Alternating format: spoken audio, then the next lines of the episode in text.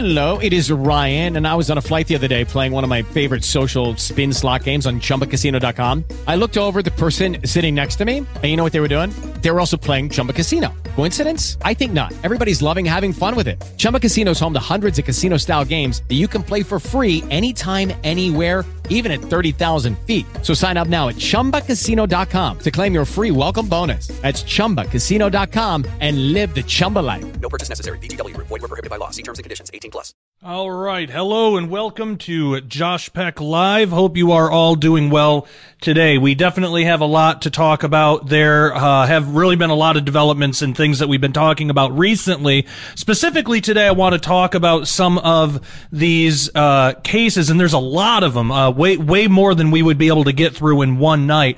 But these cases of child molesters, pedophiles being released from prison, it seems to be happening all over the country. No one knows what's going on or why this is the case, but we're going to look at some of these uh, cases and see if we can find some commonalities and see what's going on. Uh, now, first, before we get to that, um, we got to talk about some uh, some breaking news, and we can we can get to some of that now. Obviously, most of you are familiar with the Ghislaine Maxwell case. Well, this this just broke uh, today that Ghislaine Maxwell's lieutenant Sarah Kellen may be arrested next, um, and then it says her parents fear, uh, but it says the parents of Ghislaine Maxwell's accused lieutenant Sarah Kellen worry their daughter could be arrested next in Jeffrey Epstein's sex trafficking ring, according to a report. This comes from the New York Post.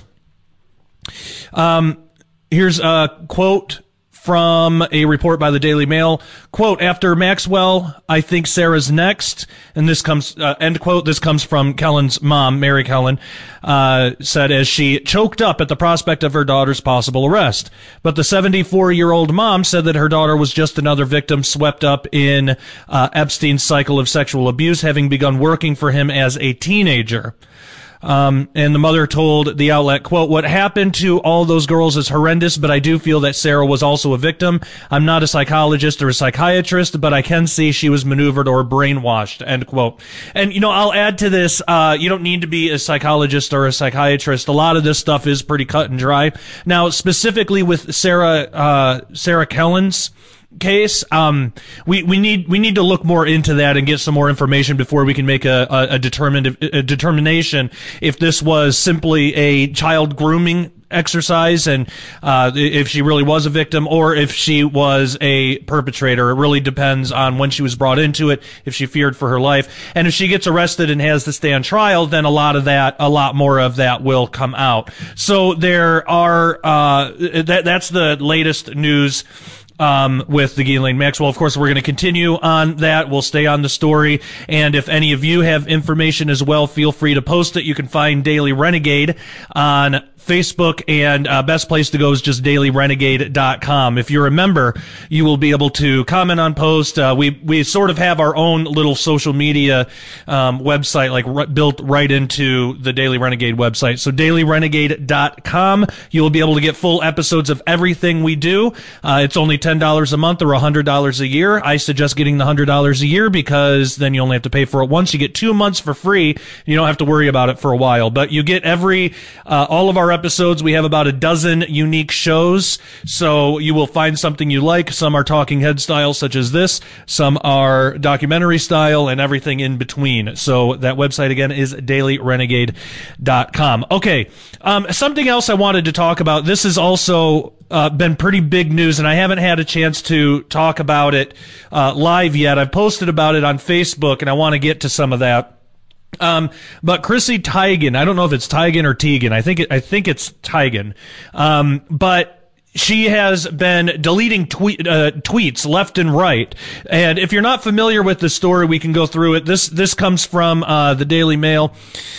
But it says the, the headline is I'm worried for my family. Chrissy Teigen hits breaking point on Twitter over wild conspiracy theorists linking her to Jeffrey Epstein as she deletes 60,000 tweets. And of course, you're always going to see headlines like this. They're wild conspiracy theorists. Who who could ever possibly think that this could be happening? Um, and, and the truth is, there is reason to believe this, but the problem is a lot of times these get these things get handled wrong.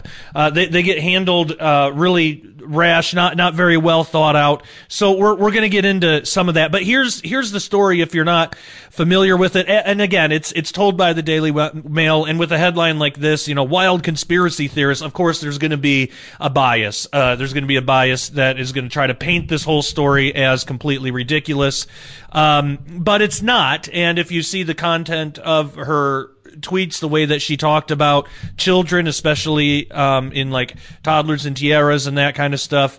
You know, say, saying that saying things like what watching cartwheel makes makes her feel like she needs to go to jail. I mean, what else could that possibly mean? But again, she's deleted all these tweets, so it's it's very difficult to to verify what was said and what was rumored that that she said. Um, so here's the story. Um, Chrissy Teigen has admitted that she's worried for her family after receiving vile attacks on Twitter from conspiracy theorists who have been bizarrely linking the model to convicted pedophile Jeffrey Epstein since last October. See how they'll use these words like bizarrely, uh, you, you, know, conspiracy theorists like like this the, like this whole thing is just ridiculous and there's nothing to it. It's it's very easy for these people to just put this in the category of crazy conspiracy conspiracy theory, and then what happens, unfortunately, is they put the the whole uh, uh, the, the, the whole pedophile everything having to do with pedophilia in that Consumer, the model and TV personality, forcibly shot down rumors that she and husband John were on Epstein flight logs. Convicted pedophile Epstein allegedly had island logs of everyone that flew on his so-called Lolita Express to his private island, Little St. James, which has been nicknamed Pedophile Island. Um, and so she also tweeted out, when Pedo Ghislaine sings like a canary if she doesn't die, and we have nothing to do with this, I know for a fact it won't go away. They'll just think of another excuse. It is, it is extremely disheartening. I don't know how to stop this. I don't think anyone quite gets it. Uh, she says they're losers. Um, so continuing on, it says, um, Twitter users claimed last week that Chrissy was on the flight log for a plane heading to the sex offender's private island, prompting uh, Chrissy to respond, quote, if we want to play with your life just for fun, do you understand that if I were on a flight for the date of his manifest, I'd be a victim, end quote. And, and so that's something, that's something that's not said in this article. It's not said, uh, if there, if there is evidence that she was on a flight log and if she was on a flight long, flight log, uh, for what dates, how old would she have been, um, and, and, and so on and so forth. Now, now, just because, because like she says here, that don't you understand? If I were on a flight log, it would make me a victim. That to me sounds like it could be her just saying, you know, I'm not on a flight log, but it could be her kind of getting ahead of this in case she is on a flight log. Then she can start to say that she was a victim of it. Um, but again, we would have to look at the dates and what's really going on. If somebody is a, on a flight log, the only thing we know is that they were on that flight. If they are adults, then it's probably safe to assume that they're not victims. Um, and then if they're children, it's safe to assume that they're not perpetrators. But what, what, I think what people are looking at is who she is today. She's an adult. And while she was making those tweets about children and about going to jail and about like eating children and stuff, she was an adult. So allegedly those came around 2013 or so so if she's 34 now then she she still would have been well into adulthood. Um so it says uh, in another tweet chrissy slammed the conspiracy theorists who refuse to accept that there's no truth to their allegations. And then it has several several pictures of her and her family. Um and she talks about TikTok and how TikTok is in on it too, and uh, then just a bunch of f words basically. So that that's that's where we're at with this story. Um, I I posted something about this because I, I, think there was something that was overlooked in this whole case, and really how how it was handled, uh, the way the way that it was the way that we decided to handle this. I guess when people when people go and find tweets, and um, then because a lot of the screen caps that I've seen, it's her tweet in response to something that we can't see. And so the response we don't even get the context for. Now, could she have been just telling terrible jokes? You know, maybe. I mean, a lot of the a lot of these people seem to have an awful uh, and disgusting sense of humor. A, a disgusting sense of humor isn't criminal, but it certainly is. It's still evil. It's still wrong and bad. But because all of these tweets have been deleted, we don't have the context of a lot of them. All we have are screenshots, and then even the screenshots, we don't know which ones have been doctored and which ones haven't, because it's safe to assume that there's probably going to be some people that will create fake screenshots of tweets and say that they're hers when they're when they're really not. Um, that kind of thing happens quite a bit. So, uh, like, like for example, th- there's one that goes around Facebook all the time of Joel Osteen, and the the picture, the, the supposed screen cap shows somebody asking Joel Osteen Ministries for prayer, and then Joel Osteen Ministries uh, responds and says, basically, if you want prayer from us, you got to give us money. Turns out that whole thing was doctored. It was photoshopped. There's no truth in it. That never happened. It's a lie. Um, but that's still, and, and that's that that one's been circulating for years now, and that's still getting shared around, and people thinking that it's true. So that definitely can happen a lot. And unfortunately, it does happen a lot. So we have to be careful with that. We have to be real about it. You know, just because someone looks guilty and, uh, you know, just because to us it may seem like they are, it doesn't mean they actually are. We have to collect evidence. And we had a chance to do that. We had a chance to collect evidence from her Twitter account. Um, but I think I think what happened is is we let her on too soon what we were up to before we could really gather enough evidence to present to the world. So th- I, I wrote this on Facebook. Um, I said, with these Chrissy Teigen tweets, everyone did it again. And I say did it again because this happened with Wayfair, and we talked about that uh, on the previous video uh, where we talked about the normalization of pedophilia. But with these Chrissy Teigen tweets, everyone did it again. People thought they found something, so they posted it everywhere, alerting her they were suspicious, and now she's deleted all of her tweets, ruining any evidence that may have existed. All there is now are screenshots of tweets, but as we know, those can be manipulated and there's no way to authenticate them now.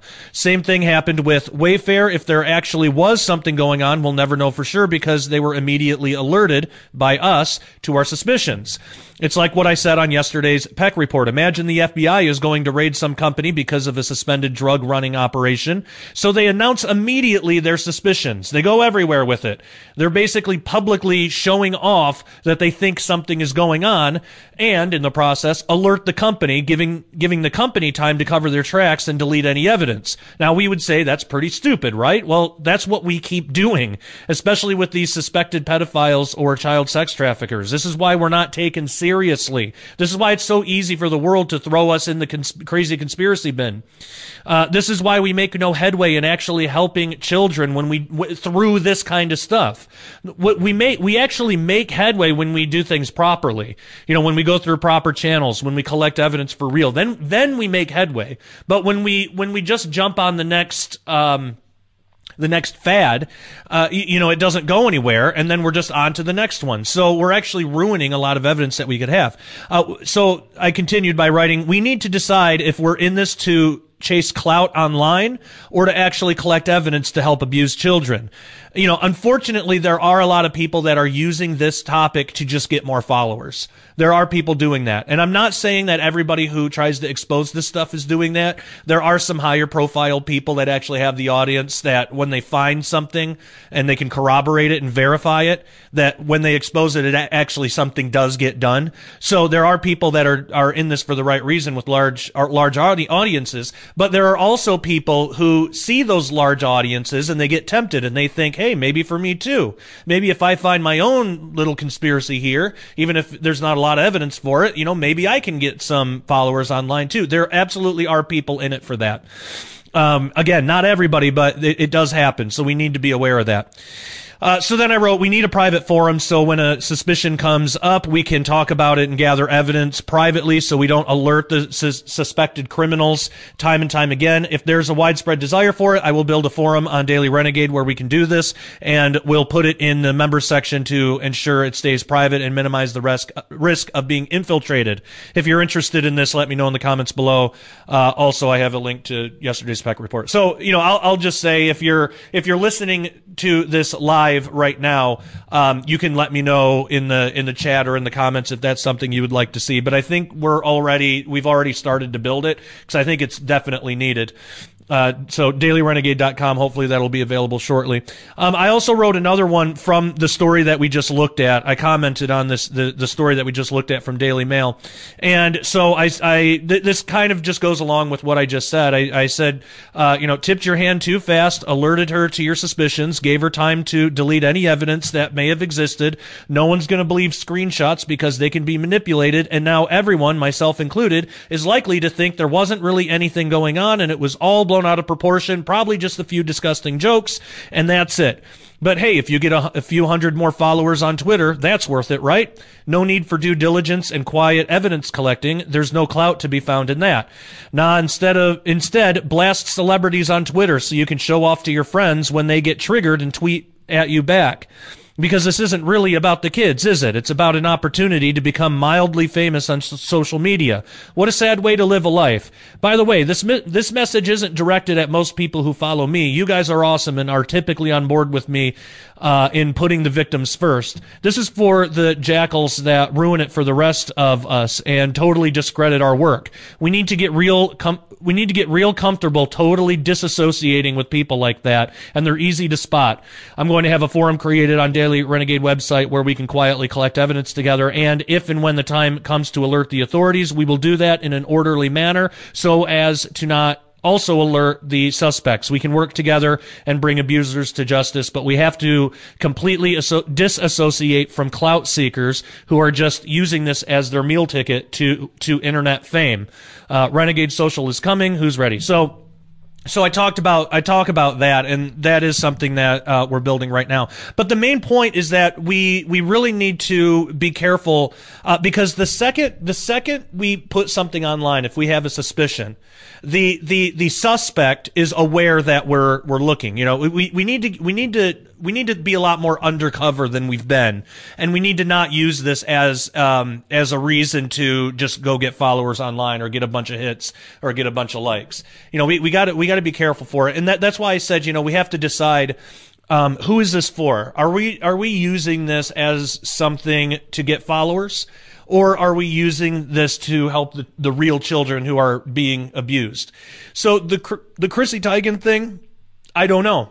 Again, it's it's one of those situations where just unfortunately there's not enough information, and there probably won't be. We we might have if we if we did this a little quieter, uh, we might have been able to gather a lot of evidence before things went down. Uh, but you know, unfortunately, that didn't happen. You know what? What happened with the Jeffrey Epstein case? What what was really good about that? Um, people did try to expose him way too early on, but for some reason, maybe it was just because Jeffrey Epstein was a very egotistical, cocky person. He didn't get scared, and most people just kind of didn't believe it. And because he was so rich, he was able to pay people off, so news stories didn't run about it and stuff like that. Uh, but it wasn't because we were being careful. It was because he was so cocky. Uh, but we had a lot of time to gather a lot of evidence. So when he finally fell, when he, when he was finally exposed for who he was, we already had all this evidence and all, all of these reasons. That, that's why, um, that's why the Epstein didn't kill himself meme got so popular because ev- everybody already knew who he was. Everybody knew what he was into. There was a ton of evidence to support it we didn't have to go based on tweets that could be interpreted in different ways. We didn't have to go on any of that. We already had some solid, verified uh, evidence. Uh, now, you take something like Pizzagate. There was a lot of things with Pizzagate that I believe was absolutely real. There were a lot of things that very well uh, could have been looked at. But the problem is, what happened with Pizzagate was similar to what happened with Satanic Panic. There was also a lot of sensationalism, a ton of it. There was a lot of things that were claimed that just were not true. Flat out, just weren't true. No evidence to support it. So that made it easy for authorities, for the mainstream media, for the general public. Uh, that made it easy for a lot of people to just throw everything Pizzagate related into the crazy conspiracy bin. Uh, we we basically just made that easy for them. Now, if we would have done like we did with with Epstein and, and said, okay, we're not going to use this to sensationalize and just try to gain followers. We're actually going to do diligent research, and anything that we can't verify, we're not going to put out there as truth. Um, if we would have just done that, and there is a lot of stuff, even today, still, there's a lot of stuff with the Pizzagate case that that has a lot of strong evidence supporting it. Um, we talked we talk about it on this channel quite a bit.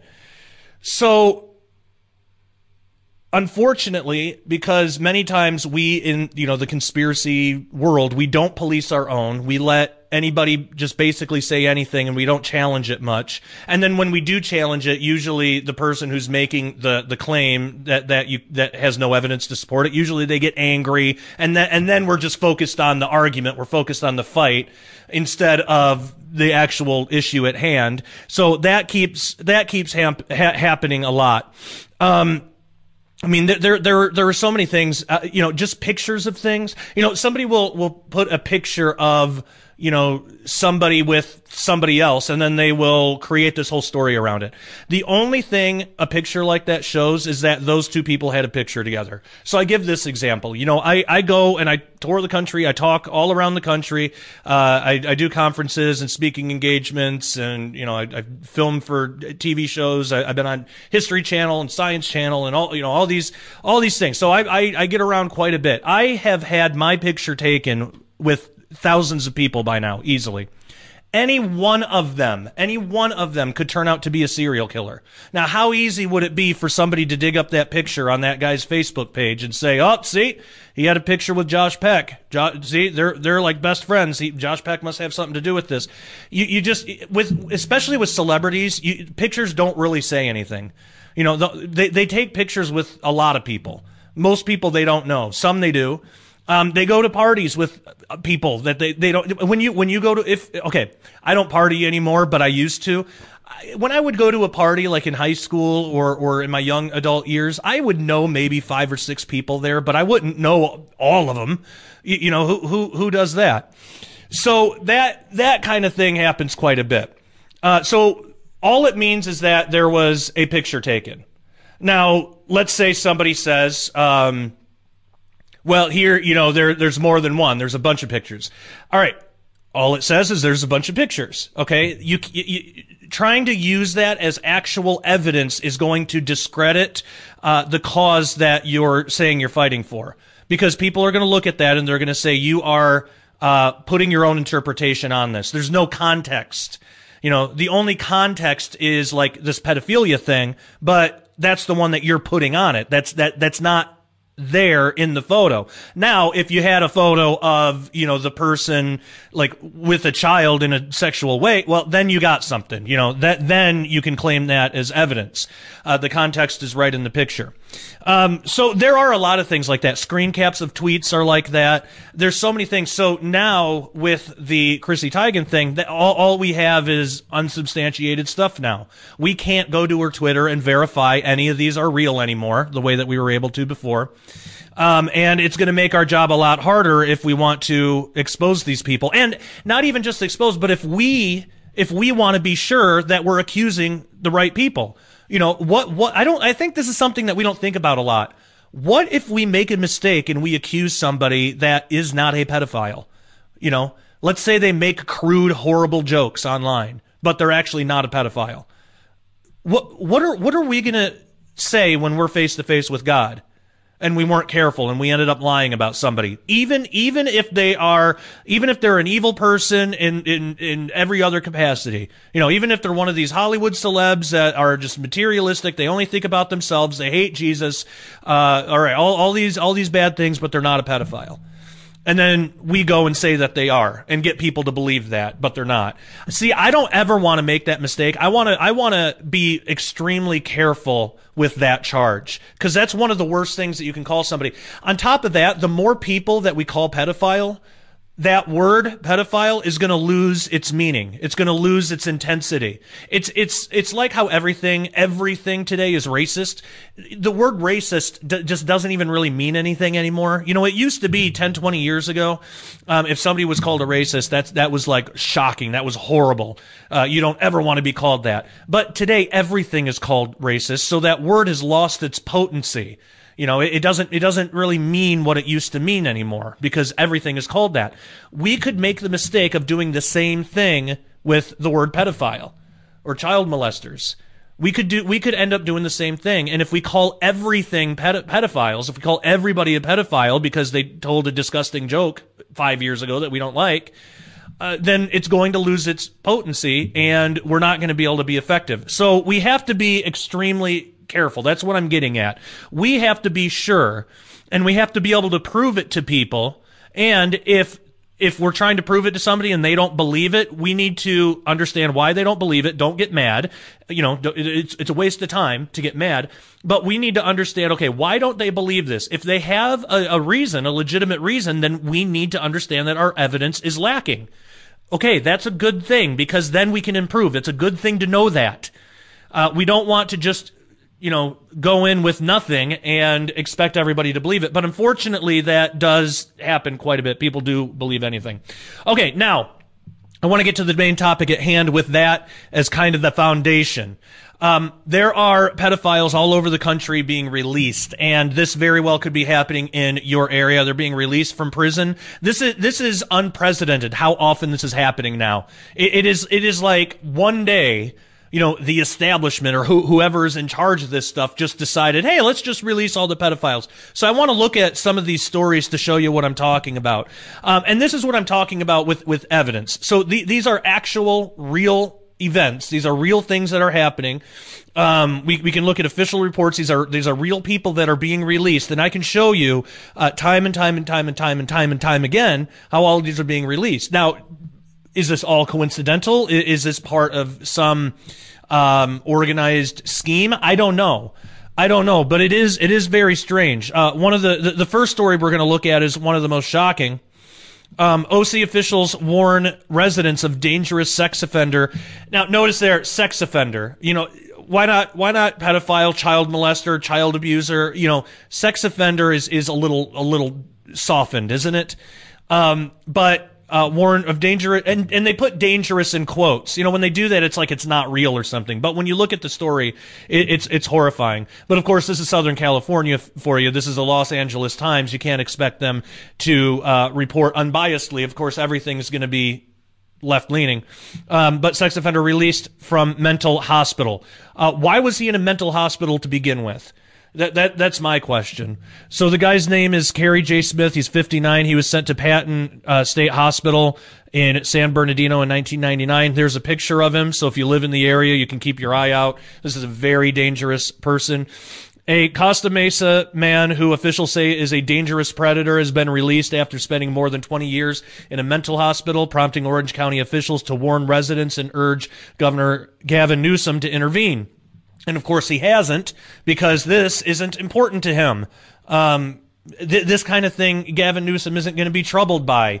Uh, he, he, he, he, he's got other leftist things where this, to, to focus on that this doesn't fit. But, uh, J. Smith, 59, was sent to Patton State Hospital in San Bernardino in 1999 on a 72 hour psychiatric hold after his wife gave a psychiatrist a letter that detailed Smith describing sexual acts he wanted to perform on a seven year old boy who lived in his neighborhood. The Orange County District Attorney's Office said in a news release on Tuesday, why was this guy not thrown in jail? Why, why take him to his psychiatrist. You know, throw him in jail first, and then if if you want to check his mental state at that point, but uh, why why even put him in a in a get him to a psychiatrist in the first place? Since 1999, Smith has been held by the state under a section of the state's Welfare and Institution Code as a result of a series of civil trials that determined he presented a demonstrated danger of inflicting substantial physical harm to children. The news release stated Um, and he was allowed a new trial every six months to determine whether he was still a threat. DA office spokesperson Kimberly Edds said in a news release, quote, during those hearings, Smith has repeatedly testified that he fantasizes about raping and then killing young boys in order to avoid being identified. He claims that he has killed three boys and molested 200. He prefers to go by the name Mr. RTK, which stands for rape, torture, and kill. I, I don't, I don't know what, there, there's a lot of things I could say about this, but the the fact that the governor this just isn't on his radar at all. You know, somebody is th- this guy's going to hurt. This guy is going to hurt a child, multiple children, and the governor isn't doing anything about it. Over the years, psychologists testified that Smith posed an imminent, imminent danger to the public and the county counsel argued to keep him confined. However, the state hospital did not renew the hold against Smith, allowing it to expire on July 11th, the news release stated. The Orange County District Attorney's Office, which is not a party of the civil hold on Smith, filed 20 felony counts of lewd and lascivious acts with a minor held against him in 2002, but prosecutors were forced to dismiss the charges due to the statute of limitations at the time the news release stated. This guy should be locked up and never see the light of day again. In 1985, Smith pled guilty to a misdemeanor sexual offense involving a child and was required to register as a sex offender. This goes all the way back down to back this this goes all the way back to 1985. I was 1 year old in in 85. I was born in 84. So this goes that far back when I was a 1 year old and he's he's this it's going on that long and he's still just released like nothing. That registration was removed in 2005, but uh, Orange County Board of Supervisors Chairwoman Michelle Steel and District Attorney Todd Spitzer are, are, are urging Newsom to reinstate the registration requirement. Uh, Steel said, quote, the fact that he is being released back into our community is unconscionable. We must take this threat to our community very seriously and ensure that everyone in Orange County is aware of the individual's grave threat to our children, end quote. Smith was released on Tuesday from Coalinga uh, State Hospital in Fresno County, to which he was transferred at some point, Edds said, uh, Wednesday. He is expected to return to Orange County, where he used to live and still has ties. So they don't even know where this guy is right now. Spitzer said, quote, this sexual predator has repeatedly testified under oath that he will reoffend if he's released and we should believe him. End quote. What more do you need? He's saying, yes, if you release me, I'm going to reoffend. It's very rare that you ever get like an honest pedophile like that. But he's actually saying, if you release me, I'm going to reoffend. So what do they do? Oh, okay. Well, see you later then. Bye bye. Back into the community you go. Uh, Spitzer also said, quote, as a state legislator, I was the author and founder of the state of California Sex Offender Management Board and the author of Megan's Law on the internet, which allows the public to see where these sex offenders are so that they can protect themselves and their families. The public has an absolute right to know that he is coming back into our community and we will do everything we can to prevent another child from being uh, harmed. So it's absolutely sick stuff, but unfortunately, this is far from the only case of this. This is happening. This is happening quite a bit. I, I, don't even know if this is the most horrific case that we're going to look at today. It was one of them to me, and I think maybe it's just because it's fresh. You know, it, it just happened. Um, and chances are this is going to keep happening because the past few months, the past couple of months, pedophiles are just being released left and right. I mean, what is going on here? It it looks I'm not saying it is, but it looks like it's it's it's on purpose. It looks like this was all planned and coordinated to release these people back into the community. What I think is happening is I think it's it's it's part of this push to normalize pedophilia like we talked about in the last video. It's part it's part of that. It's part of this push to see pedophilia as nothing more than a mental disorder. And so we should have compassion for them, which is ridiculous. Actually, CNN just ran a piece with, of course, Don Lemon, uh, where they had a, a, a so-called, an alleged doctor, uh, saying that this, this is a, we, we, that basically we need to have compassion for these people because it's a mental disorder. They can't help it. They're born this way and they can't help it. Um, okay, so if they can't help it and they're always going to be a constant danger to society, why don't we just lock them up right away then? You know, why, why, why even, you, you could take that argument in different way because these are the same people that will say, that will say, um, kids with Down syndrome, it's, it's better that they're aborted. You know, they, they can't help that they have Down syndrome. It's, it's more compassionate if they're aborted. And then we can do away with Down syndrome, like, like some of the, uh, Northern Euro- European countries have done. They, they claim that, like, I think Sweden, Sweden might have been one of them. I don't remember exactly which countries, but, but they, they say that they have totally done away with Down syndrome. No, they haven't. They just kill everybody who has Down syndrome. Um, yet, that same standard doesn't apply with pedophiles. They're not like, okay, well, once somebody is a pedophile, the the com- the compassionate thing to do is put them out of their misery because they can't be helped. They're always going to be this way and they can't change. No, that they're not saying that. Society has to has to conform around these pedophiles. We got to just get used to the idea that pedophilia is a thing and we need to accept it. That that is what they're that's what they're doing. That's what they're pushing for. So of course, of course, they're going to start releasing pedophiles. That's going to be the first to be released, and it's happening right now. Here's here's another one, and they they tried to say that this was COVID, but as you will see, as you will see, COVID had nothing to do with this. Um, okay, this comes from. Uh, ABC 7 News, so not not even like a right wing publication, uh, but it says uh, seven high risk sex offenders released from Orange County Jail's DA's office issues community warning. Uh, district attorney says these kinds of high risk offenders are the most dangerous kind of criminal and they're likely to reoffend, but they've been released. And again, California, big surprise. Santa Ana, California, the Orange County District Attorney's Office. Again, this is not the same story. The story that we just looked at is not a part of this story. These are two separate stories. The the the man the the the individual that we just looked at, I don't even want to call him a man. The individual that we just looked at, you're not going to find his name in this in this story as one of these seven. This is how frequently this is happening. And and then right there in Orange County, again, what is Newsom doing? Uh, he's like a pedophile apologist at this point, just letting him go and then and then focusing on masks and shutting down churches and telling people they can't even have home home church services now. They can't even uh, meet at home to talk about Jesus. That's how that's how sick and evil this Newsom guy is. Uh, but pedophiles, they're free to go. Sex offenders, child rapists, they're they're free to go. That that's that's the kind of people apparently he he wants in in his communities but not his communities because of course he's going to have private security he's going to live in a nice part of town uh, but for but for all of you underdwellers that that uh, that he's he's he's in charge of he, he's he's going to grace you and bless you with pedophiles running rampant in your streets so seven of these seven of these degenerates just got released. Uh, Orange County District Attorney's Office on Tuesday. Uh, th- this was this was uh, when was this like a month ago or something? Uh, April 29th, so a couple, couple of months ago, uh, at the time of this recording. Uh, issued a warning after seven high risk sex offenders were recently released early, early from county jails. The sex offenders were let out this month by Court Commissioner Joseph Dane despite being charged with tampering with their GPS monitoring devices, and DA's office said in the news release. Um, so we looked at that quote, and it's the same DA, Todd Spitzer. Uh, he he said, "quote They are doing everything they can to avoid detection by the parole officers assigned to monitor them, so they can potentially commit additional sex offended, uh, offenses. These are not the kind of people who should be getting a break. Keep this Todd Spitzer guy in prayer. I don't know anything about him, but he is fighting a, a battle here, and we need more people like him that are willing to call a spade a spade, that are willing to call out these people for who they are and try to keep them locked up. Again, I don't know anything about the guy, uh, but." At least for that, keep him in prayer.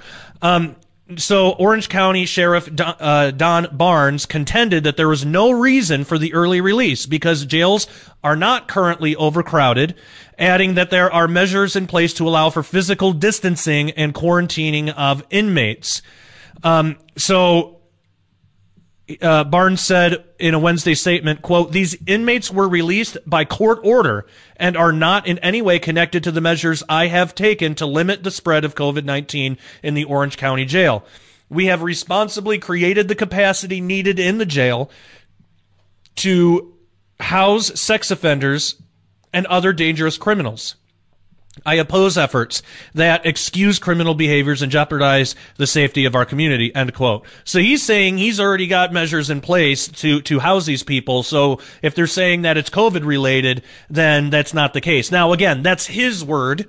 You, know, we, we don't know. For all we know, maybe maybe Barnes is lying and he hasn't really done anything. I guess that's possible, but I think it's far more likely that he's probably telling the truth, and there really is no re. And and even even if he did nothing and there was some risk of these these these pedophiles catching COVID, fine, let them catch COVID. I why why sh- I, I would much rather them catch COVID in jail than having them rape our children out in the streets, just being let free.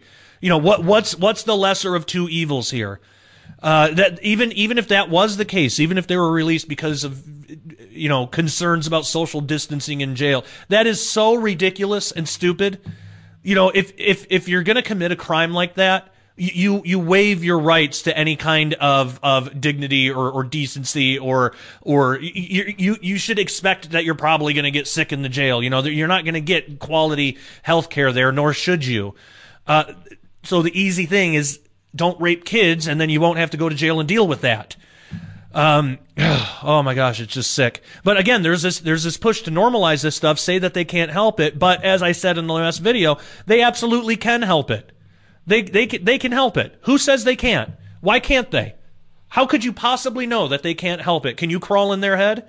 And then, you know, they would say to me, well, how can you say that they can? And I would say, nope, the human condition, human beings uh, in every other way are able to control what they like and don't like. If there's something you don't like, you can, you can, you can take measures to to like it. Or if there's something that you like and don't want to anymore you can take measures to not like it. There are foods that i used to hate that i really like now. There are cartoons that i used to love as a kid and i hate now.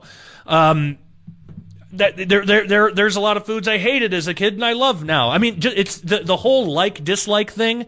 It's really subjective and it changes over time. That's a human condition. So if, if somebody's going to say, well, they can't help it, then they're the ones, the burden, of, the burden of proof is on them because all available evidence on how human beings work says that they can help it if they actually wanted to.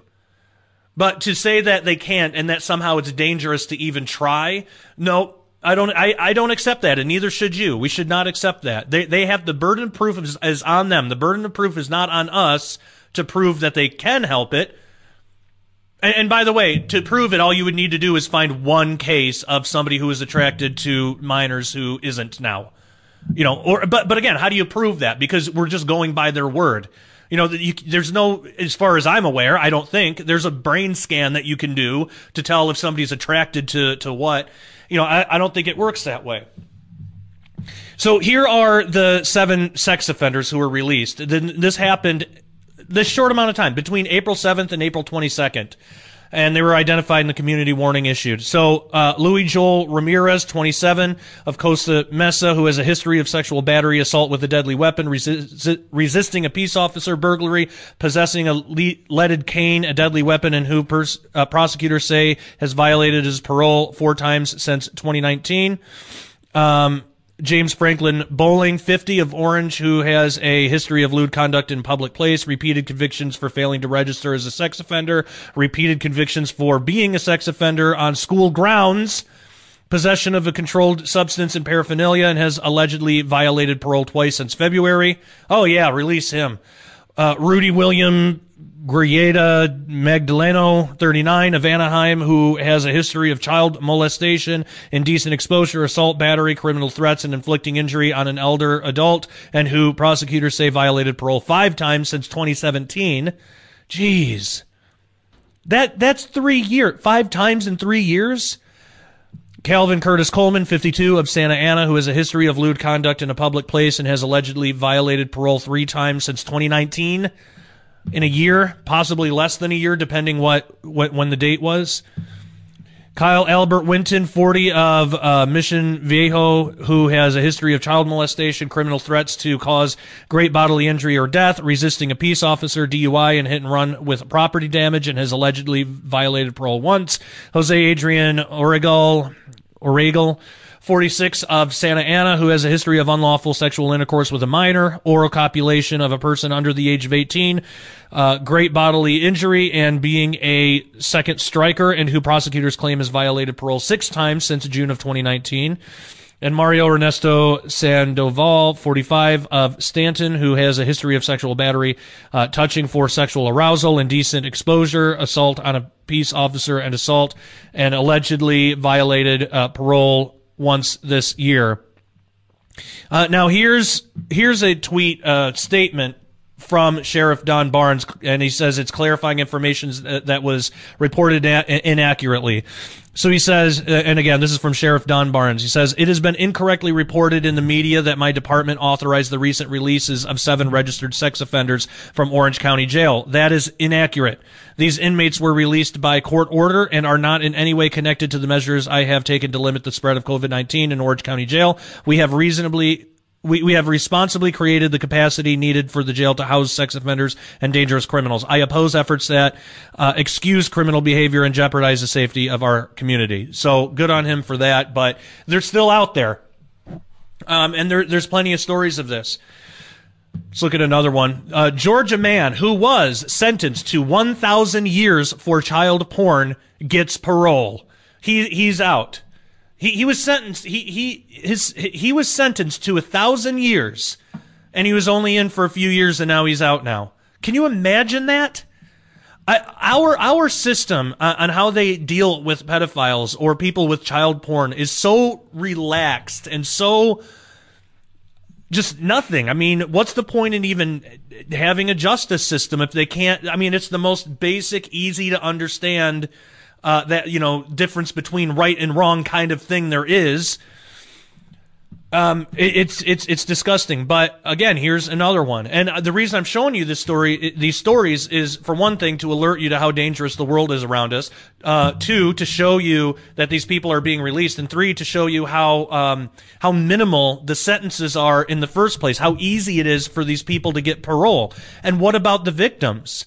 You know, the perpetrators are treated as victims by our society today. Um, but what about the real victims? What about the children? Now they have to live in fear because their abuser is out on the streets again.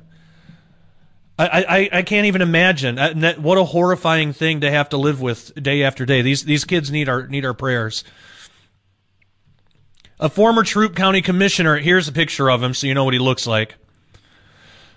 A former Troup County commissioner, once called a prolific collector of child pornography, will have a chance to spend the rest of his thousand year prison sentence on parole. The state of pardons and paroles released Peter Mallory on parole uh, May 27, three weeks after an appeals court found the sentence for Mallory's 2012 condition was appropriate. So he got eight year, eight of the 1,000, and what? He's totally reformed now, like he's just a different person now. He had a thousand years. District Attorney Herb uh, Cranford said he opposed the decision, but was powerless to stop it. Cranford on Tuesday released a statement explaining his opposition after he said several members of the Troup County community expressed concerns over Mallory's release. Mallory, 72, a former owner of LaGrange television sta- station WCAG TV, was convicted of 60 counts of sexual exploitation of children. 60 counts. 60 of sexual exploitation of children, three counts of invasion of privacy, and one count of tampering with evidence in December 2012 after a three week trial. He was charged as a result of a LaGrange Police Department investigation initiated in February 2011. According to prosecutors, Police were alerted to more than 600 uh, suspected child porn files linked to a computer in LaGrange, which led them to the television station Mallory operated. 600 child porn files. More than 26,000 files of child pornography were seized. I talk about an obsession. I mean, talk about an addiction. Talk about just a sick 26,000. How are there enough minutes in a lifetime to view all of that? Uh, that that just blows my mind. But 8 years he's prob he's probably fully reformed. Yeah, right. Uh, Cranford said in a prior news release, quote, the evidence demonstrated that Mallory knowingly and intentionally sought out, gathered, downloaded, and saved these images and videos of children being raped, tortured, and sexually exploited. End quote. The invasion of privacy count stemmed from a hidden camera Mallory installed in his office that he used to secretly record young women. At, at sentencing, a few months after the trial, Coweta Judicial Circuit Supreme Court Judge Dennis Blackmon called uh, Mallory, quote, probably the most prolific collector of child pornography in the entire world, end quote. I, I don't even like how that's phrased. That makes it sound like it's a virtue or just, it makes it sound like it's like some little quirk about him. Oh, he's probably the most prolific collector of child pornography. What a prolific collector. A collector. He just collects it. It's just a collection. It's a hobby. It's, it's just disgusting. His, his conviction and sentence was affirmed by the Court of Appeals on May 7th. Cranford advocated against Mallory's release in a December letter to the parole board. Mallory was the first eligible for parole in December 2019, seven years after his conviction. According to a parole board spokesman, Mallory's eligibility uh, eligibility was determined by Georgia's sentencing laws for consecutive sentences, despite the length of his sentence. The board reconsidered the case and set a new parole month of December 2022. Cranford said he opposed parole now or anytime in the future and said the Troup County community would be offended if Mallory was released after serving just seven years of his 1,000 year sentence. Uh, he said in, the letter, quote, the evidence shows that Mallory is sexually deviant and commits these crimes by compulsion as much as by choice. And of course, it's by choice. Um, nobody's forcing him to commit these acts. Nobody's forcing him to download child porn. Even if he's got some desire that he can't control, which I don't believe, I believe people can control their desires if they really want to, if they work at it.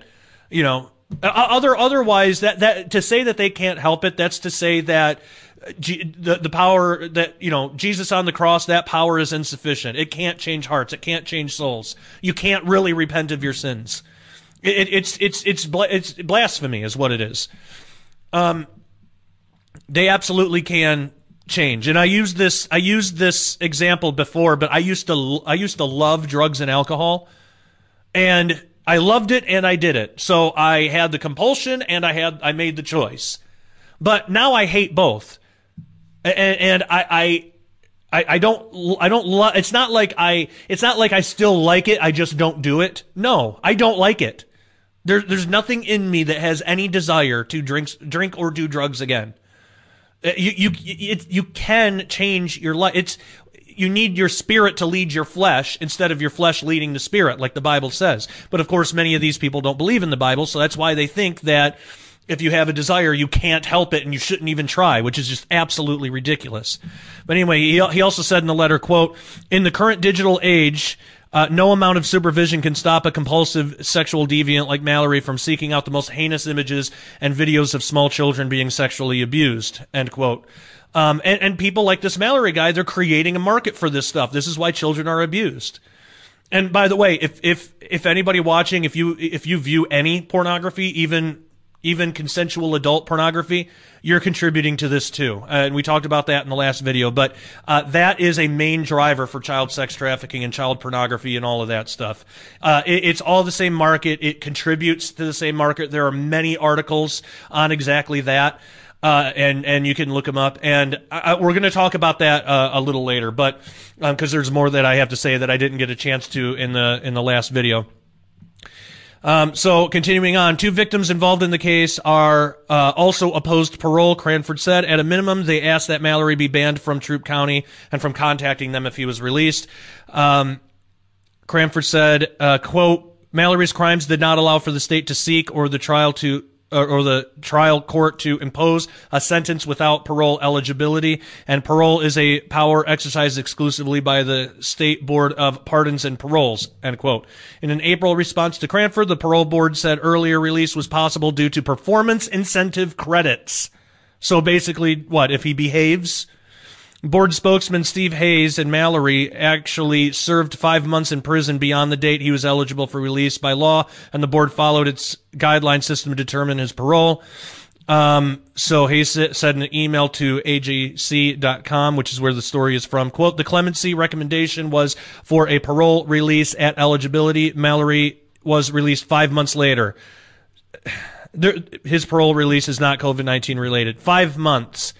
I mean, it's like, well, hey, he he he got out late. He didn't get out earlier. He could have got out earlier. He was there five months longer. What more do you want? Well, we want him to never see the light of day again. For the remainder of his sentence, Mallory will be required to register as a sex offender. But as we've seen, many of these sex offenders don't register. And, and they refuse to do it time and time again before they're actually caught or any kind of consequence comes from that. And will be subject to having his parole revoked if he violates the law or the conditions of his release. Subject to having, so that's not, that's not saying that he will have his parole revoked. It's just, it could happen. Uh, it likely won't. He's banished from Troup County. It doesn't matter. He'll go do some, do it somewhere else. Um, is online electronic monitoring and cannot contact any victims. He he can if he wants. You know, he, he may not be able to. He's not legally allowed to, but it's not like it's impossible for him to do that. Um, the board is confident he will be closely monitored by the Georgia Department of Community Supervision. Yeah, right. I, I don't I don't I don't believe it. Um,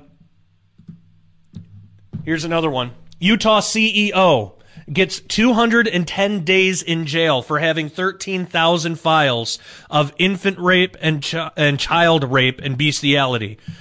210 days in jail. That's that's all he gets. It was supposed to be 15 years, and that isn't even enough time. Salt Lake City. Oh, and there is it, here. It, this is from KUTV.com. You can go there and they have a link to an online pe- petition to remove Judge Douglas Hogan. Um, and that, that's, that's who to blame for this.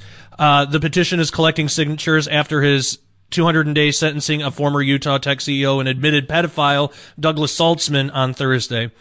Um, so this happened recently too. This was May 14th. I'm telling you, this is all just within the past couple of months. All this stuff is happening. A judge sentenced admitted pedophile and former Utah CEO uh, Douglas Saltzman to 210 days in jail and 48 months probation on Thursday for possessing more than 13,000 files of graphic child pornography, some of which involved rape and bestiality. Children actually had to suffer the most horrendous thing, things imaginable just so this guy could have his moments of pleasure. It's, it's unbelievable that these people would ever see the light of day again. It's unbelievable to me.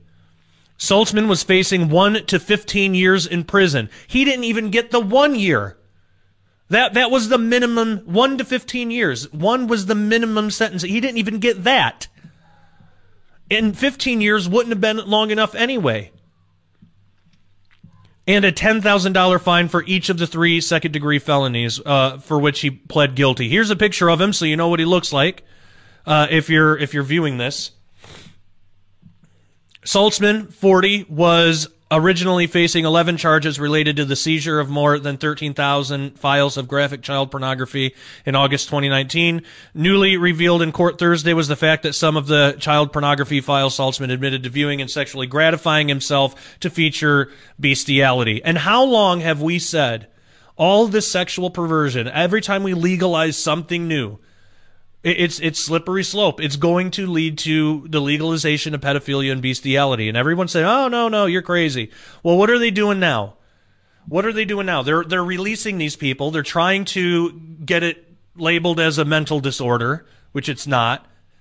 And by the way, give it enough time. If it's labeled as a medical disorder, give it enough time and they'll demand that it's removed as a medical disorder because that's too insulting. It's too, it's too insulting, and it should be celebrated. That's where we're headed. Considered by many to be a computer genius, Saltzman was the founder of a now defunct blockchain and cryptocurrency company, which was based in Sandy. Um, Judge Douglas Hogan, however, suspended those recommendations, giving Saltzman 210 days in jail. And this is what he said. Um, yeah, here's what he said. Quote, this is the judge that you should go sign that petition about. Quote, I'm going to suspend the imposition of the statu- uh, stat- statutory terms. I'm going to place Mr. Saltzman on probation with adult probation and parole for a period of 48 months. Consistent with the parties' stipulated agreement, Mr. Saltzman will serve 210 days in jail. Credit for the time served up to this point is 148. That leaves an outstanding balance to be served. Upon completion, com- upon completing the total of 210 days, he may be released to adult probation and parole and supervision. He's to check in immediately, which means within 48 hours he'll be subject to uh, to Group A sex offender conditions. He'll need to undergo and complete successful successfully sex offender treatment and therapy. He will also need to undergo a drug and alcohol evaluation and comply with any recommendation treatment. Mr. Saltzman, is going to be incumbent upon you when it when you meet with your probation officer. Make sure you completely understand all these conditions. Look at all of this stuff now how how much easier would it have been to just put him in jail? Put him in jail, keep him there. You know, that's not as much money on the taxpayer. But now the taxpayer has to pay for all of this stuff that's not going to be effective. How many people, how many how many pedophiles go to jail and then go through all this therapy and treatment? How many of them end up reoffending? Quite a bit. This does nothing except spend taxpayer money for, for nothing, just so they can be released and allowed to prey on the community again. It's sick. Uh, and and you guys absolutely should go and sign that petition. Get that get that judge removed. Um, here's another one. This just happened what yesterday, two days ago, at the time of this recording. This is from Washington Examiner. Man who led protests supporting Black Lives Matter arrested on child pornography charges. Uh, so that's why they wanted to fund the police so bad. A man who led Black Lives Matter protests in New Hampshire last month has been indicted on child pornography charges, according to a new report. Um, I will bet that he will be released soon. Chris DeVries, 37 of Jackson, New Hampshire, led a protest on June 21, uh, dubbed Skate Away the Hate, which encouraged participants to ride skateboards down a local highway to show support for the Black Lives Matter movement. Because of his association with Black Lives Matter, especially, I, I, I bet this guy gets a very reduced sentence, if any at all, and he'll probably be let go on probation or something. Um, DeVries said during the event, quote, if we divest funds from police and prison systems, we all benefit. Those funds can go to local communities and social services. Yeah, we see why he wants to defund that stuff. If there's no prisons, he can look up all the child porn he wants. Heck, if he wants to, he doesn't have to stop at child porn. He can just go and rape kids. Who's going to stop him? There's no prisons. There's no police anymore. That, that's, that's his social service for the community. DeVries has been char- uh, charged with six counts of possessing child abuse images, one count of possession of psilocybin mushrooms, and one of falsifying physical evidence, local police said. The child pornography charges carry a sentence of up to 15 years in prison and a $4,000 fine. He's not going to get 15 years. Now, I, I will be surprised if he sets one foot in a jail cell. The, the, or or in a in a prison cell, you know, after being sentenced. The drug offenses are punishable by up to seven years in prison. The drug offenses, he he had some shrooms. That can get him seven years, but he'll probably he'll probably not have to serve that for the child pornography, for possessing materials, for possessing the rape of children, for contributing to the market of the rape of children. But but but the shrooms give him give him seven years. That wouldn't surprise me. I, I swear this all this stuff is so backwards. And I'm not saying shrooms are good at all. You shouldn't do them at all. I mean, I, am fine. I'm totally fine with people going to prison for that. But, um, but it's just it, it just the way that they frame these things, the way the the the way that you know one sentence of seven years for shrooms, but then uh, the pornography charges is only a sentence of up to 15 years, which he likely won't even get that. It'll probably be like the other guy who got, who, who's supposed to do one year, but ended up getting out in 210 days. But because this guy is connected to BLM, I don't think he's gonna, I, I don't think he's gonna get anything. Um, all right. There's more that we got to look at. Uh, before we do, I want to tell you a little bit about what we have going on at Daily Renegade. So I, I try, I, I wrote about this um, at dailyrenegade.com, we have a donate page. And if you donate there, it all goes to my son, Nathan, who has um, been diagnosed with leukemia. And he's been fighting it hard for, uh, I think it's been about a year now. Um, maybe, maybe a little less. No, actually, I think, I think it's a little more than a year. It's hard to tell time. It, it's, it's, it's just been so crazy. But, um, so I was I was doing a Facebook post and uh, Facebook asked me if I wanted to do a fundraiser. So I was like, hey, you know, that sounds good. Let's try to do a fundraiser. So Facebook offered one to me. It was pitching me on this fundraising idea. So, uh, so I tried. I tried setting up a fundraiser on Facebook for our six-year-old son Nathan's battle with leukemia, and they're saying that I violated their community standards several times, so I can't do a fundraiser. I have, as far as is my recent memory, I have never had a strike for community guidelines or community standards. I've I have not been put in Facebook jail in I think five years. Um, I haven't had any any notifications of any problems whatsoever. But I, have been suspecting for a while Facebook's been shadow banning some of my posts. I know for a fact they do. You know, there there are some posts where I, I can just say something like, you know, oh, I accidentally swallowed some toothpaste this morning. Yeah, such is life. And I'll get I'll get 500 comments on that. But then I share an article or a video or I just say something against against uh, pedophilia, and some you know I might get 20 or 30 but it's nowhere. I have 5,000 people, you know, following me on, on Facebook, 5,000 Facebook friends. And I know all of you guys, you don't see my posts because Facebook doesn't allow it. Well, apparently, Facebook thinks that uh, apparently they, they have been penalizing me for breaking community standards, but they never bothered to tell me about it. So I couldn't do the fundraiser. So I wrote, you know, I've never been notified of violating anything. I haven't been in Facebook jail in about five years. Censorship to the extreme. This is what unwarranted shadow banning looks like. If you want to help Nathan, you can do so at dailyrenegade.com uh, slash donate. And here's the link. I'll show you guys real quick just what it looks like. Um, so again, you just go to dailyrenegade.com and then you can click on uh, the donate link. It's right here, very easy to find. There's a GoFundMe right here that you can donate to. This yellow donate button is direct PayPal. You can do that. Uh, we, there's a Patreon, and then if you want to send a check or money order, there's a PO box. So we have several ways, but um, this would greatly help us. He he has years of of a very difficult battle ahead of him, and because we're trying to do like more natural things, it's not covered by insurance. Um, his, his main treatment, his main treatment, it's it's hit or miss, but the the natural stuff that we're doing that that's crazy expensive. You know, it, it's not it's not like how it is for you or me if we're just maintaining our health and we just we we have a, a regimen of supplements and you know it, it's it's still pricey but it's manageable. It's not like that.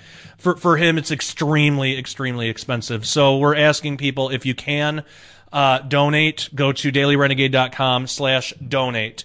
Also, while you're there, become a member and you get lots of great content. Look at all these shows we have. Um, we, we have a ton of shows here, so you're gonna find something you like. It's not just Peck Report. We got Radical Christian with Drew uh, Graphia. We got Detox Babylon, which is like a documentary style type of show. The Christian Marauder. Um, we we we even have we, we have stuff for women, men, you know, young, old, everything in between. Um, beginning and end, signed, sealed, delivered. We have a, a Apolloneering Beauty in the Bible, uh, Moms of Miracles, Through the Black Uncensored, Christian Contrarian, uh, Get Real, Christ Curls and Conversations. That is a great show, especially if you are addicted to pornography and you're trying to quit.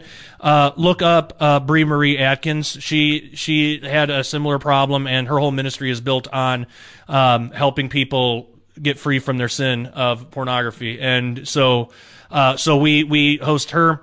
Uh, here at Daily Renegade, Eye for Prophecy, which is just a, a quick rundown of the week's prophetic headlines, you know, headlines, things that are happening in the news that are prophetic in some way. Um, so we have all of this and we have a lot more. We have articles that you can read that are exclusive for members only. So it is only, it is only a hundred, here's, you can show, I can show you the plans and pricing. It's only $10 a month or the best value, $100 a year. That is the best value because you get two months for free. Um, you pay for it once. You don't have to think about it for a whole year and you get you get all of the same stuff so you just it's just not as expensive. So i suggest you get that if if you're going to do it. Um, and it really helps us out. We we also support other ministries as well so your membership your your membership money isn't just going to us. It is going to us to help us uh, build up the website more and keep this ministry going. Uh, but it's it, it, we we also support other ministries such as a couple of ministries that uh, minister to the Jewish people in Israel try to get uh, try to witness to them and, and, and show them who their Messiah is a children's hospital and a, um, a pro-life uh, ministry called Created Equal which are just excellent wonderful ministry. So again dailyrenegade.com uh, go there get a membership today $10 a month or $100 a year. $100 a year is the best value. Okay so we have more to get to. I don't know how many of you have seen the um, documentary that was really popular on Facebook or on Facebook on Netflix about the about the child Gabriel Fernandez who died uh, at the hand, hands of his parents. He was uh, ruthlessly abused and he lost his life. He died, unfortunately. Um, but social workers didn't do anything about it or couldn't. Well, there's some news on that, and I, am putting that in with this because it's it's child abuse, and it, really shows how our society looks at children. Uh, our children should be the most precious thing that we have, you know, in in life. They're the most innocent, the most pure, the most precious thing that we have. But our society hates kids, and I'll never understand that. Our society absolutely hates kids. Why, why do you think every comedian has jokes about uh, how, how, you know, about how, how, you know, the whiny baby in the airplane or the kids running around in a restaurant? Every comedian talks about. Why? Because he's tapping into a common hate that every, everybody just hates kids. Because what? Because they're annoying? Because they're loud? How annoying do you think we are to God sometimes? You know, if, if, if a little baby is annoying to us, how, how infinitely more annoying are we to the creator of the universe? It, it, and it really puts things in perspective. There's nothing annoying about a child in that way where, where the child should be a, a subject of hate. And, and, there's no reason that those jokes should be seen as funny. The only reason those, po- those comedians get so popular is because a lot of people feel that way. A lot of people hate their kids. We have a we have a society that just hates kids, especially babies, especially the unborn. And you see it all over. So I'm including this case uh, in what we're talking about today because this is this is a perfect example of exactly the type of society that breeds things like child abuse and pedophilia, and, and this is why you have pedophile apologists now saying it's a mental disorder.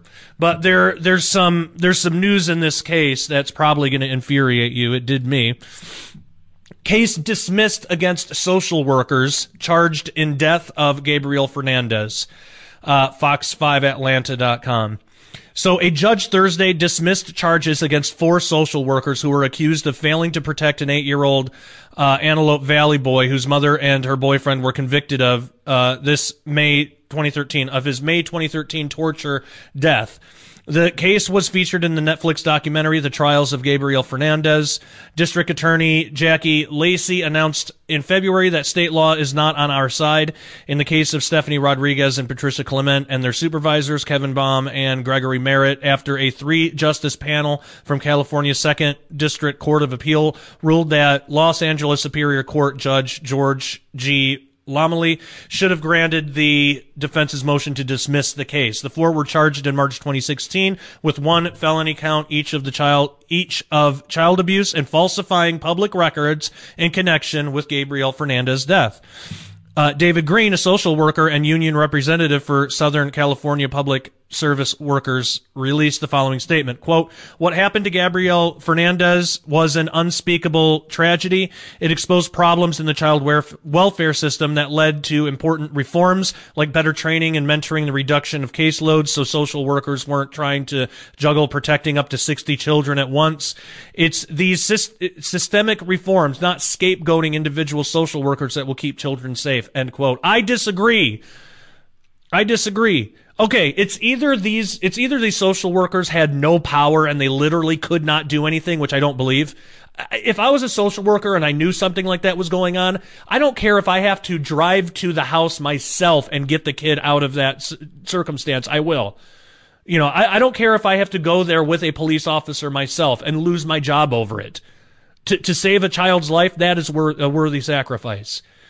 But it's either they had no power whatsoever, and if that's the case, why do we even have that as a job? Why is that even a profession?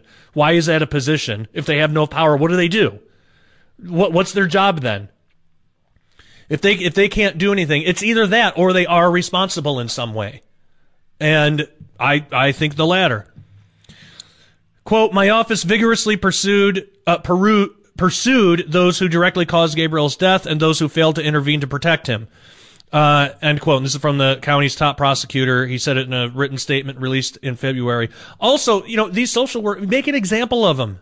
So other, th- all this is doing is incentivizing other social workers to do the same thing, to, to get lazier. I mean, gov- government, government jobs already breed a type of laziness anyway. Not saying that all government, government workers are lazy, but it, it does seem to uh, attract and breed that, that type of, of, of mentality. Uh, make an example of them. If if I was a social worker and I knew that one of my social worker friends uh, just got sent to prison because he he he ignored several uh, attempts to uh, you know alert him about abuse going on and a child died, I I would be d- disincentivized, de-incentivized. I don't know the word for that, but I I would not be incentivized to um to to to to let things slip through. I, I would I would be more motivated to make sure I was doing my job properly. You would think the death of a child would be enough to do that, but again, our culture, for some reason, our society hates children. Um, and I mean society, not culture. I believe that we have one society made up of two cultures right now. Um, and I've talked about that before, but um, while we prevailed against those who inflicted the injuries, the appellate court uh, rejected our theory of criminal liability against the social workers who my office believed had a duty to protect Gabriel.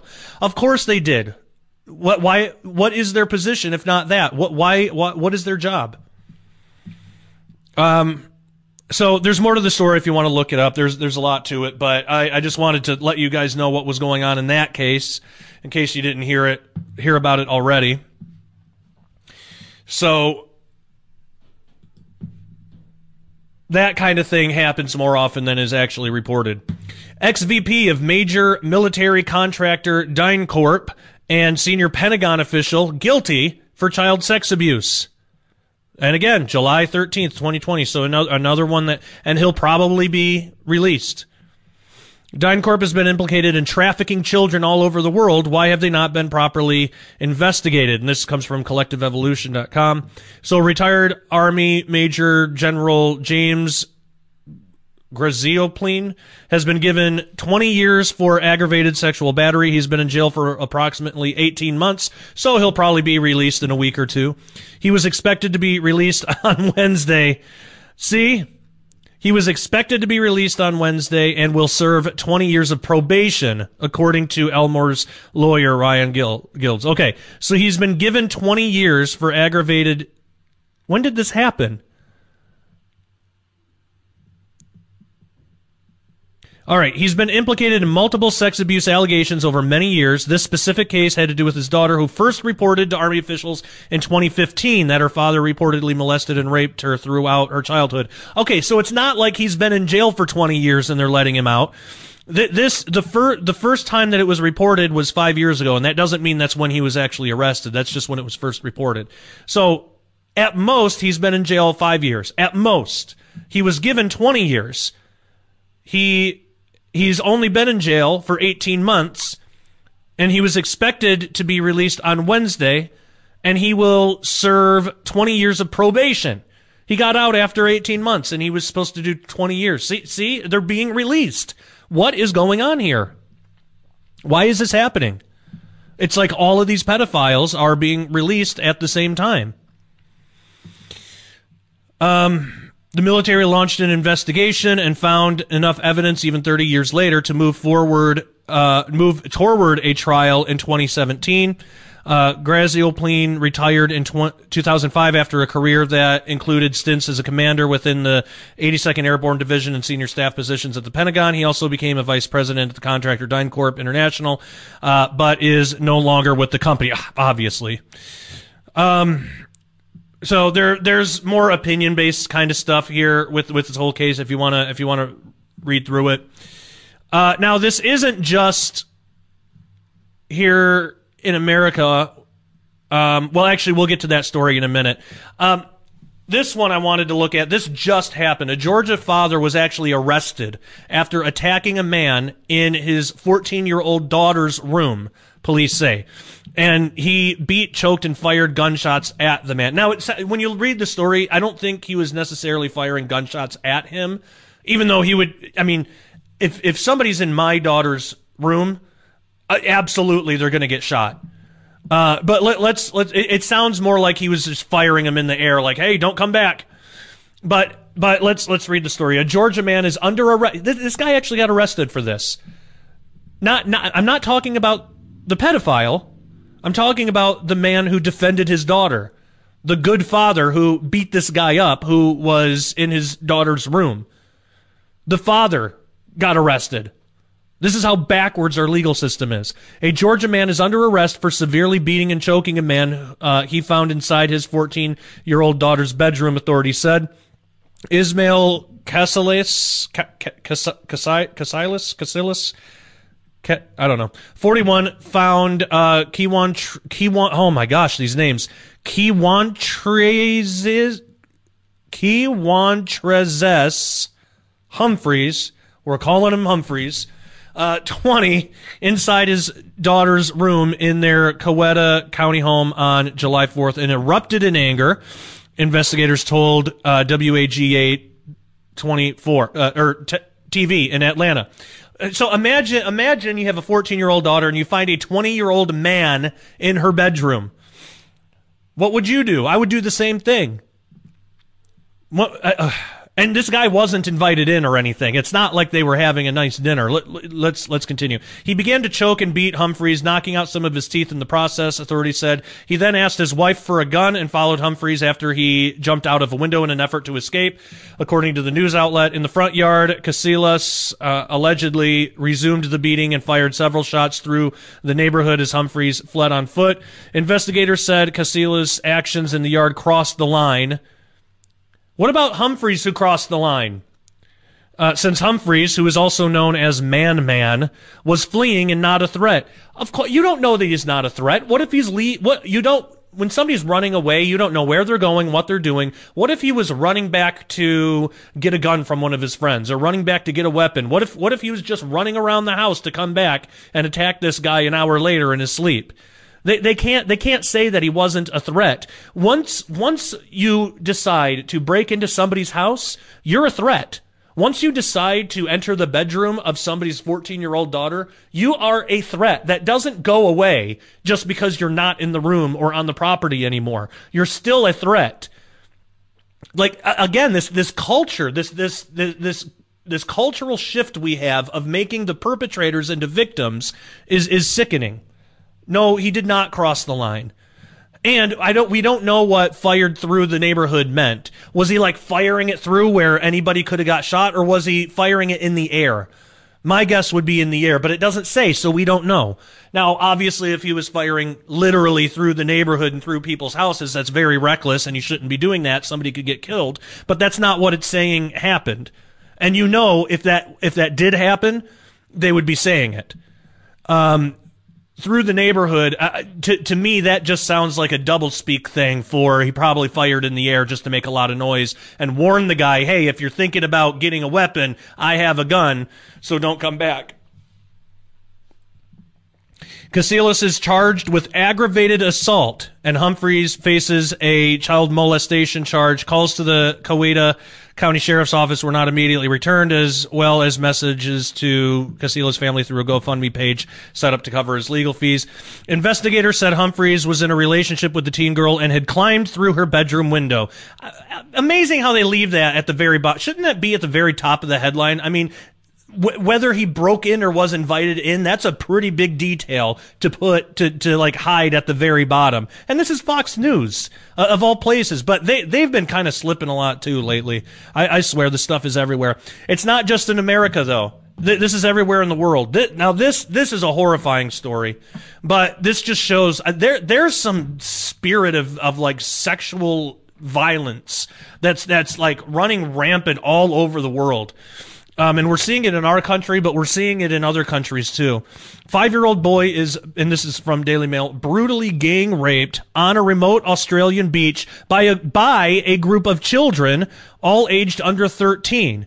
So children aged under 13 raped a five year old, a five year old boy, um, brutally before alleged victim is rushed to hospital with horrific injuries. So a five-year-old boy has allegedly uh, been gang raped by a group of children, all aged under 13, on a remote beach in an Aboriginal community in far north Queensland.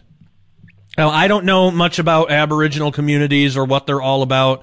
Uh, so what little I know is basically what's in this article, uh, which isn't much. The attack unfolded, but but it, it doesn't it doesn't matter what they're. It, it's it's evil is evil you're raping. It's it's just evil. But what what is going on in that community for the children to think that to to do this? And I'm telling you, whatever's going on, we're going to start seeing that here. It, it's not just confined over there because they're different people and they have different cut. No, no, no. Whatever, they're just a little bit further ahead of us on this whole thing we're going to start seeing that kind of thing happen here because it's the same evil spirits that that are that are inspiring this stuff. We're going to see children raping children here in this country if we don't do anything about it. And if we keep indulging in this over sexualized uh, culture, you know, in, in, our entertainment and our media, and we're going to get to that. Uh, but that that's what's driving this whole thing, the over sexualization that our, our, our country has, and and and and and when we participate in that, we're allowing for these kinds of things to happen.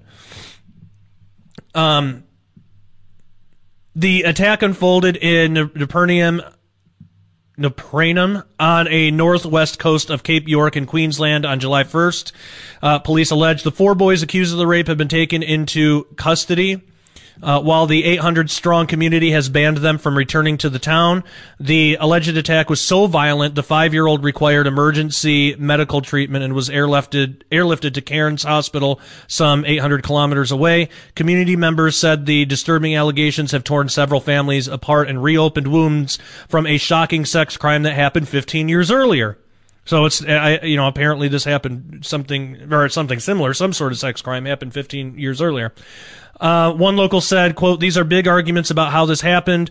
Um, it is creating big problems in the town. It's not the first time something like this has happened. End quote. The neighboring community of Aurukun, about 40 kilometers south of Napranum, was at the center of nationwide outrage in 2006 when a 10 year old girl was gang raped by nine men aged between 13 and 25. So some of these were kids. Kids that. Uh, I, this I just pray the Lord Jesus Christ comes quickly. I, this this is this is getting ridiculous. The young girl was born to an alcoholic mother and suffered from a mild intellectual dis- disability. So a disabled girl, and, and and that's who they decided to rape. Not that it would have been any better if she wasn't disabled, but that's that's just the that that just makes it all the sicker. Although the men all pleaded guilty to a litany of sexual offenses, the judge the judge see here we go again. The judge spared them jail time and said the victim probably agreed to have sex with them. Can you believe that? This is where our culture is headed to. You think it's bad now. This this is what's going to happen. Victim blaming. I want to read that again. Although the men all pleaded guilty to a litany of sexual offenses, the judge spared them jail time and said the victim probably agreed to have sex with them. A child can't agree to any sexual contact whatsoever. Contact. They don't know what's being asked of them. It is impossible. You have to be an adult to consent. Children can't consent. And again, if you if you think that th- this is just some weird backwards culture on the other side of the world and it's not going to happen here, you got another thing coming because th- this is going to happen here if we don't do something about this. This is where we're headed. She ruled the men were also victims themselves. So she, so apparently this this judge is a woman no less. You know, you would expect a man to make a, a, a ruling like that, siding with the, the, the men rapists. No, this is a woman. She ruled that the men were also victims. The men were vi- the rapists were victims themselves after growing up deprived and su- uh, subjected to physical and sexual abuse at the hands of others in their community. So it seems like this is a big problem in the, in this community. But again, it's a big problem in our own country, isn't it? It, it, it's it's this whole idea of making the perpetrators the victims. I don't care what you go through in your life. You don't get to hurt other people. Look, I have been through some horrendous stuff myself. A lot of people have. I, I, I have been through abuses that I don't talk about. I that does not give me an excuse to then go and abuse other people. And if I know that, there's there's there's anybody can know that. It's not like I had some stellar upbringing. It's just it's just common sense. It's right and wrong. It's do you want to hurt people or not? And if you want to hurt people, you need to be removed from society. No convictions were recorded in the horrifying case, sparking fury across Australia. Then Prime Minister Kevin Rudd expressed his anger at the court's decision at the time. He said, quote, I'm disgusted and appalled by the reports I've seen in today's newspapers on this case. My attitude of violence towards women and children, including sexual violence towards women and children, is one of zero tolerance. End quote. Due to the young age of the alleged offenders in Neperam, police can use their discretion to determine how to proceed with prosecution. Throw them in jail. Get these people off the streets. I don't care how old they are. If they're that young, I, they they have to have they have to learn that there's consequences to their actions. Maybe maybe they've been raised in a community that that tells them to do this stuff. Get them out of that community then. They they need to be they need to be removed, uh, taken not put in some other community, not just relocated. They they need to really be removed out of society. Maybe it's a little different for a child. Maybe a child can, can have some hope at change. You know, really anybody can have hope at change. The problem is the church isn't doing enough to go and witness to people. Jesus Christ is, is what would fix all of this. When you have a relationship, and that's what I credit my, my, my own, like getting over my own abuses too. I, I, I credit that solely to Jesus Christ. Without, without Jesus, I probably would be a very angry individual and and I would be self-absorbed. I would only be thinking of myself. I'd be selfish. I remember what I was like before I got serious about Jesus. I, I wasn't a very pleasant person. I wasn't physically abusive or, or sexually abusive or anything like that, but uh, but I wasn't very pleasant to be around. I was extremely self-centered. I didn't care about anybody. I was depressed all the time. I, I, I basically hated everyone, and I hated myself more. Um, I was a liar. I, you know, I was just every every everyone in my life, you, you know, I, I just I, I, didn't get close to. I just lied to them constantly, and I, I, kept trying to make them think I was something that I wasn't. You know, I kept trying to make them think that I was like a uh, some kind of big shot. But but what got me out of that wasn't some therapy program or somebody just reasoning with me. You know, and I'm not saying that therapy is wrong. I, I've gone through uh, Christian counseling myself and found it to be very beneficial. But it's got to be done. It's for me, it had to be done, had, and I think for everybody, it's got to be done through Jesus Christ. Um, the the only way that I, I, I can credit who I am today, all of the good things, it's Jesus. The bad things I'll own. You know, anything bad you see in me, that's me. Anything good you see in me, anything that, that, that is in, in compliance with God's will, that is that is Jesus. It's not me. Uh, but but that's what happens when we have the spirit of, of Christ living in us. You know, he, he makes us better. He makes us, you know, we want to be more like him. He, he helps us through that. So the only chance that these people have that this world has is accepting Jesus as their savior. We as the church, we have to go out and preach the gospel to people. And apparently we're not doing a great job of it. And I'm not saying me and you personally. I'm not saying you personally if you're listening to this. I'm just saying the church as a whole. I mean, we have 68% of men, Christian men, addicted to pornography right now. I, I, we, we have a lot of work to do just within our own ranks. I, we're, we're, we're, it, it's like we're unfit to preach the gospel to the world, though we're not, but it seems like on the surface that we are, or, or we like to think that we are. But we're not. I mean, the, the, the Great Commission is not conditional. We're, we're told, we're commanded to go and preach the gospel to all nations, you know, make disciples. And I, I don't know how effectively we've been doing that or how much we've been doing that. So it says here 10 is the age of is is the age an offender can be found guilty of a crime, but if a child under 13 commits an offense, police can issue a caution. Another option is restorative justice, a tactic commonly used in indigenous communities, which normally involves extensive counseling, uh, mediated meeting with the families, with the victim's family, and an apology to the victim. The I, I just think these people got to be taken out of society. I mean, how how else can you be sure that they're not gonna commit the crime again when there's so many repeat offenders? The alleged Napranum gang rape is the latest in a series of horrifying cases in remote Aboriginal communities. A 27 year old man was sentenced to 13 years in prison in March for raping a two year old girl in Tennant Creek in the Northern Territory while her mother was sleeping in a crime that shocked Australia. The toddler suffered severe internal injuries in the 2018 attack and had to be flown to the Adelaide hospital where she underwent a blood transfusion. Such there's a lot I could say right now.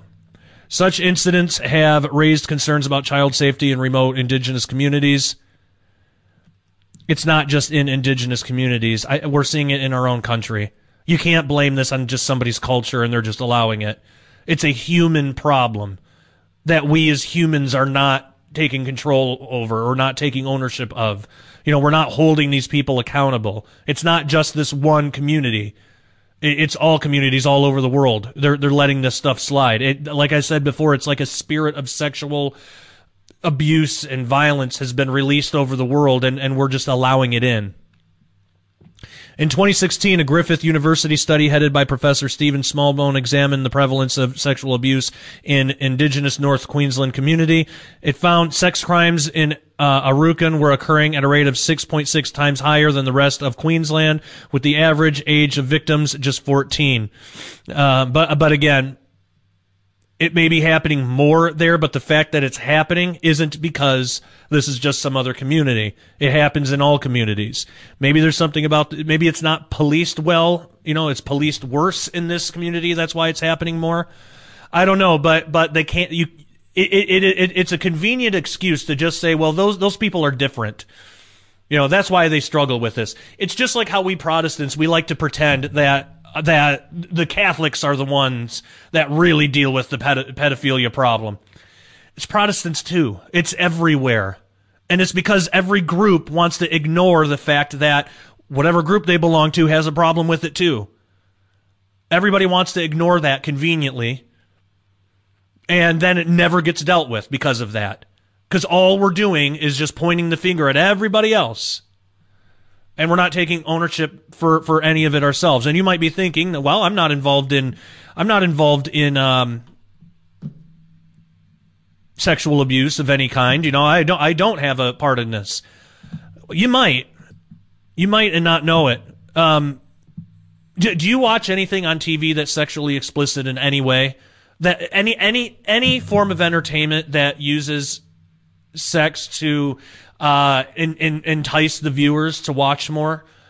I mean, even just like low cut, you know, tops on girls or whatever. Uh, basically, every show that you watch is going to have some of that in there, right? We have got to turn our TVs off. Uh, ha- have you have you taken time to really get active in the fight against things like child sex trafficking? And I don't mean posting Chrissy Teigen tweets and saying what an awful person she is. That's that's not joining in the fight against child sex trafficking. I mean, really, really joining in it. Not just supporting ministries like Whispering Ponies Ranch that that actually help kids who come out of child sex trafficking. Not just that, but taking a personal ap- approach and saying, I no longer am going to support this sexualized culture we live in. Yeah, every everywhere in this culture, sex sells, sex sells. If something is using sex to try to sell you, don't buy it, whatever it is. And I know it's hard because that's pretty much everything. But the only way that we turn this country around is to stop letting sex sell us. We we that that's that's it's it's it's being cultivated, it's being allowed to thrive because sex sells and we are allowing it to.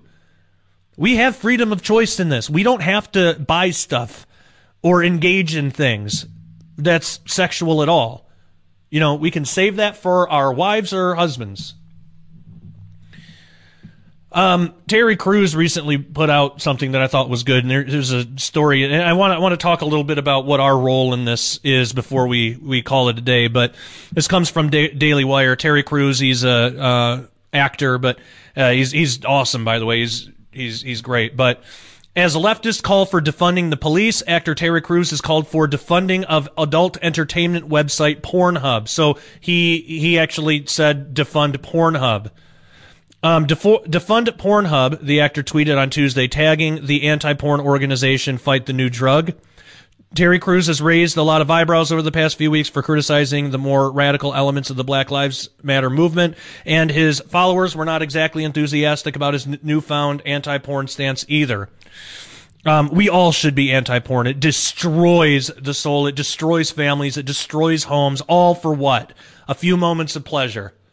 It, it, it's it is a completely it, it's a it's a sacrifice of so much important stuff just for a little bit here and now pleasure that fades away quickly and then it's craved once again.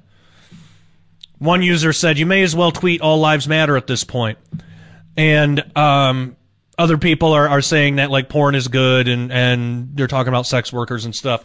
Other users agreed with Terry Crews and has called it to fund Pornhub, though the actor gave no specifics on how the goal would be accomplished. Uh, so, you know, he had a lot of support with that. Um, and you, you can read the whole story, but, but, but we absolutely should oppose, uh, Pornhub and all pornography and stop contributing to this over sexualized culture. If we're participants in it, then I mean we're participants in all of it. it it's it's an all or none thing. Because it, it's all connected, it all feeds off of each other. That's why I say if if you even watch if you're watching sexually explicit stuff like Game of Thrones, you're you're directly contributing to child sex trafficking. You're you're you're you're creating a market. You're engaged in this sexualized culture. You're telling the people who make these decisions that there is a market for this sexualized stuff, and th- those are connected with the same people who traffic children because there's a market for it. Child se- child sex traffickers go through Pornhub because they see how many views Pornhub gets. They see they see how many hits they get every day. I mean, it's like the largest website in the world right now. It's it's humongous. They see all that traffic and they say, "Hey, we want to traffic our kids through there and make a ton of money." And they do. That's not a conspiracy theory. That is verified fact. They've been caught in this before. And it's still going on. So if you're viewing things on Porn, Pornhub, you are directly contributing to that market. You are telling these traffickers there's a market for it here. And the minutes that you're watching, the videos that you're watching, all that view count, that's contributing to this problem. That's growing that's growing this market. Meaning that there is a child being raped somewhere because you watched a porn video. That's just how, that's how the culture works. And I, I, I, I hate that that's the case, but nobody is going to be honest with you and just tell you bluntly how it is. I'll do it because I, I don't, I, I'm not in this for me. And I know a lot of what I say is unpopular anyway. I'm just, but I, all I know is when I stand before God, I want to be able to tell him, you know what? I was honest with people and I didn't sugar, sugarcoat anything. I did tell people who followed me that if you view porn, if you view sexually explicit material, e- even even even movies and stuff that you can just watch on cable, you're directly contributing to the child trafficking mar- mar- marketplace. You're contributing to this over sexualized culture, this culture that sells everything through sex. You're contributing to that. And I had I had to wake up to this fact too. You know, we we all do.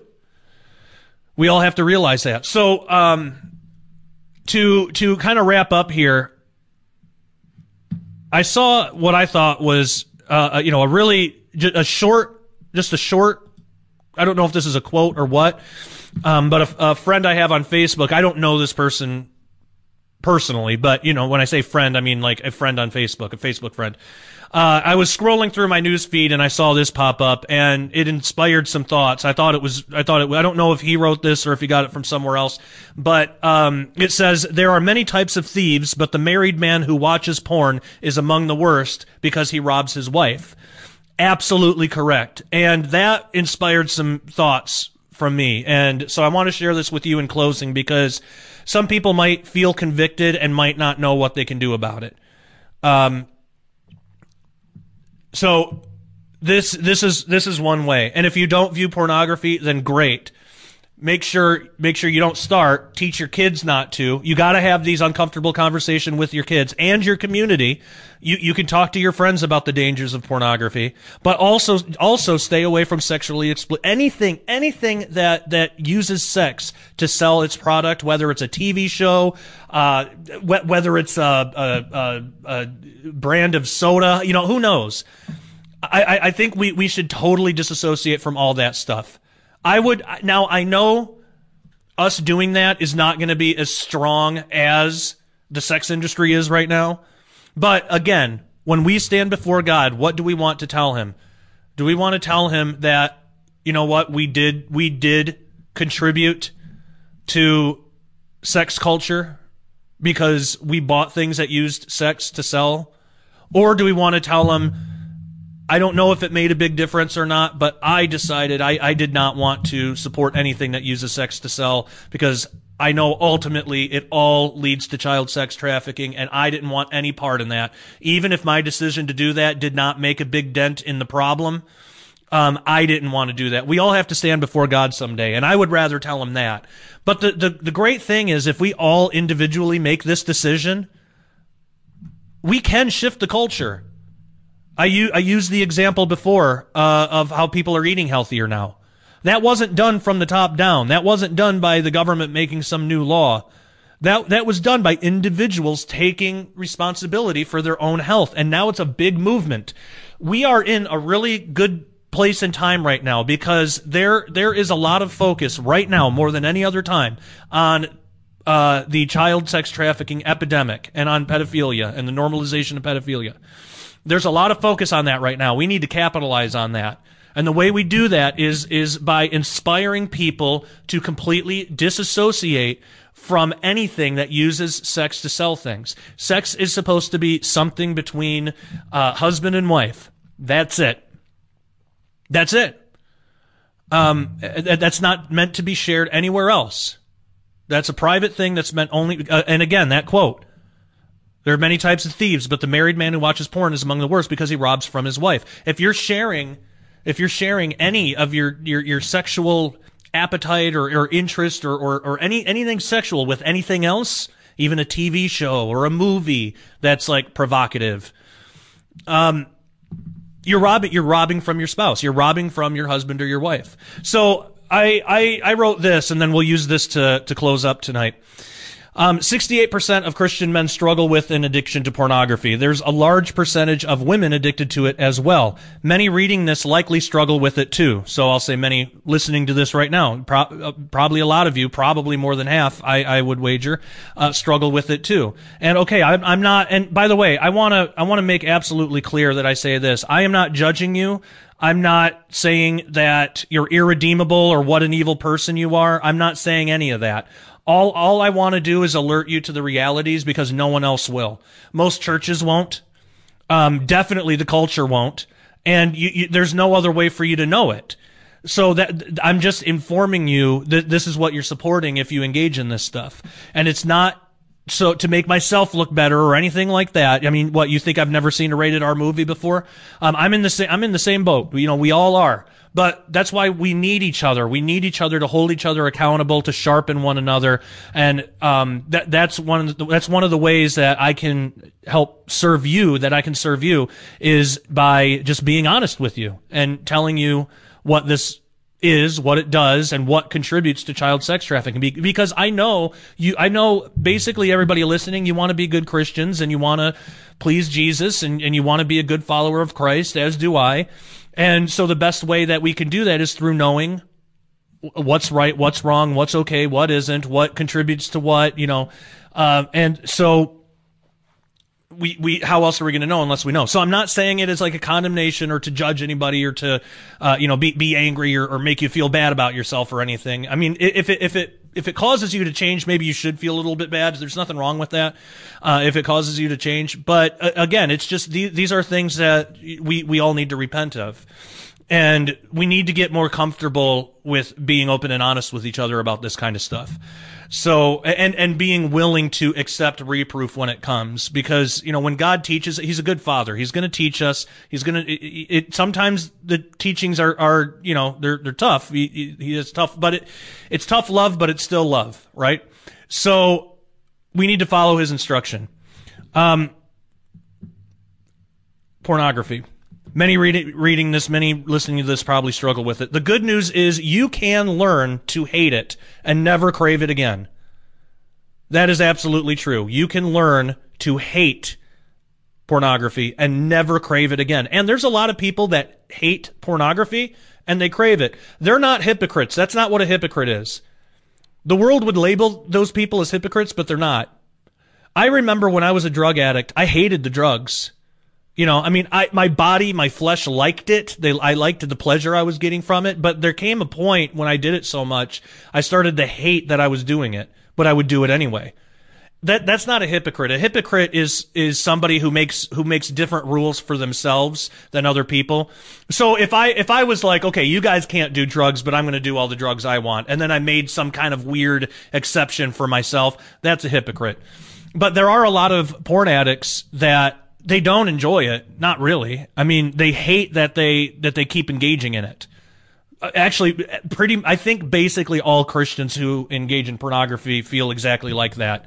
They don't enjoy it. It's not. It's not like the world. You know, the the world. The world's addicted to pornography and they don't care. They love it. They they would love to have more. You know, they think it's a virtue. They think it's something to be proud of. Christians aren't like that. So, as a Christian, you're going to want to get a control of this. One good product I can suggest is called Covenant Eyes for the phone.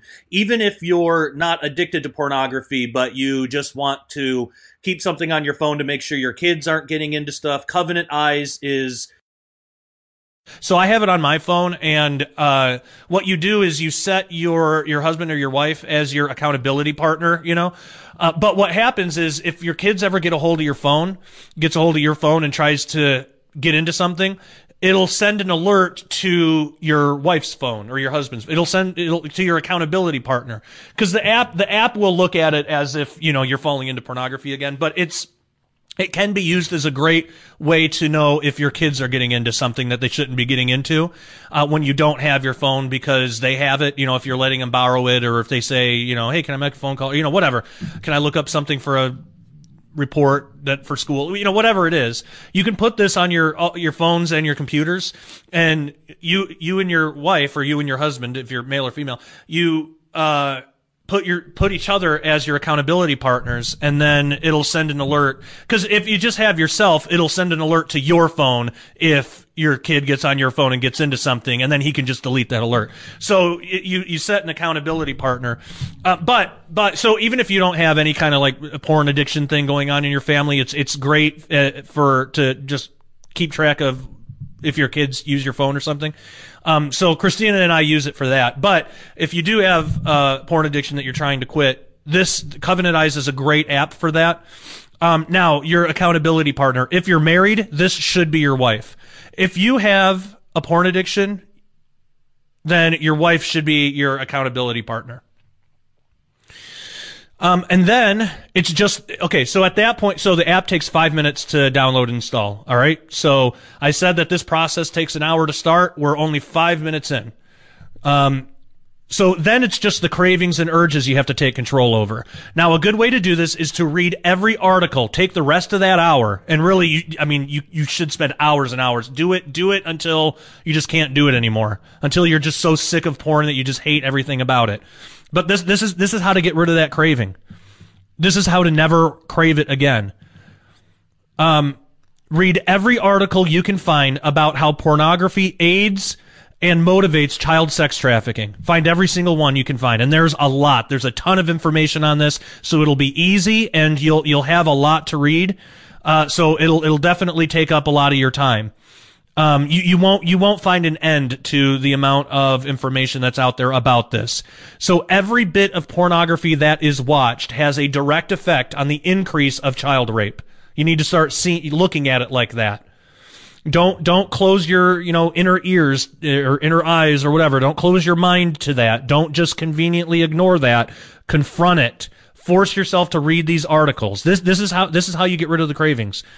Um, every bit of pornography that's watched has a direct effect on the increase of child rape. So every time you watch a video, basically you can think about it like this. Another child is going to be raped now. Because you have now expanded the market you've grown the market a little bit more and that's going to cause more child rape. You need to start seeing it like that.